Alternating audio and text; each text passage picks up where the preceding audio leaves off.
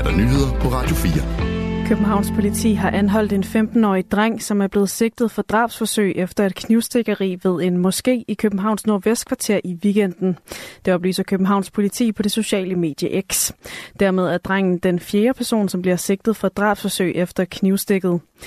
Københavns politi modtog en anmeldelse om knivsikkerhed tidligt lørdag morgen, og en 27-årig mand blev kørt til behandling på sygehuset, og politiet oplyste samme morgen, at manden var uden for livsfare.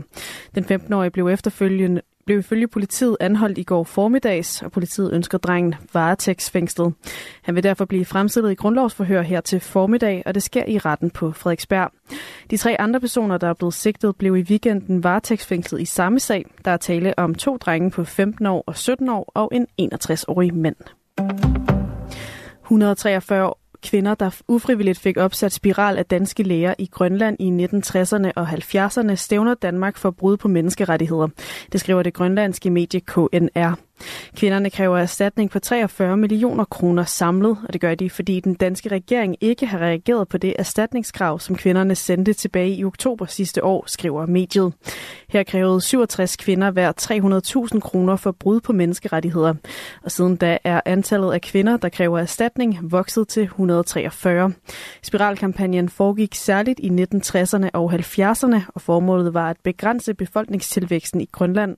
Derfor blev der opsat spiraler på omkring omkring 4.500 grønlandske kvinder og piger helt ned til 13 år, mange uden samtykke. I juni 2022 blev, det gjort muligt for offrene at få gratis behandling af en psykolog eller en psykoterapeut. Haitis regering har besluttet at sende landet i kriseberedskab. Samtidig bliver der indført udgangsforbud fra i aften til i morgen tidlig. Det kommer efter, at tusindvis af fanger kan være flygtet fra et, et fængsel i Haiti efter voldelige sammenstød lørdag aften, hvor bevæbnede bander angreb fængslet. Asbjørn Møller har mere. Dagen i går stod mange døre åbent i fængslet, hvor der kun var få fanger tilbage. Der var ingen politifolk at se, skriver nyhedsbyrået Reuters, der har en medarbejder på stedet.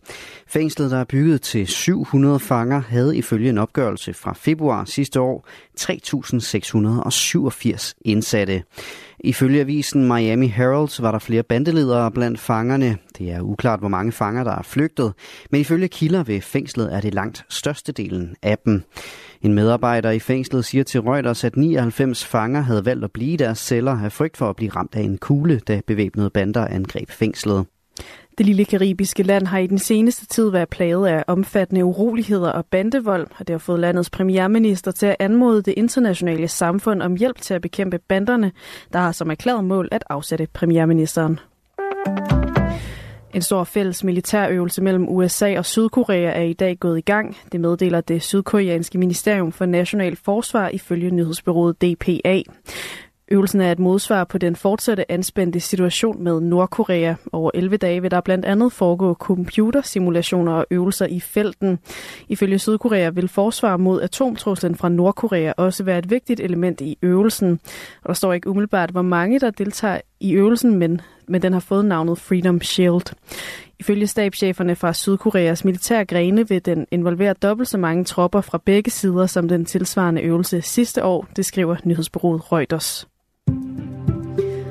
Og med det et kig på dagens vejr i de nordøstlige og østlige egne lidt eller nogen sol, ellers tørt og skyde, men efterhånden lidt eller nogen sol i hele landet.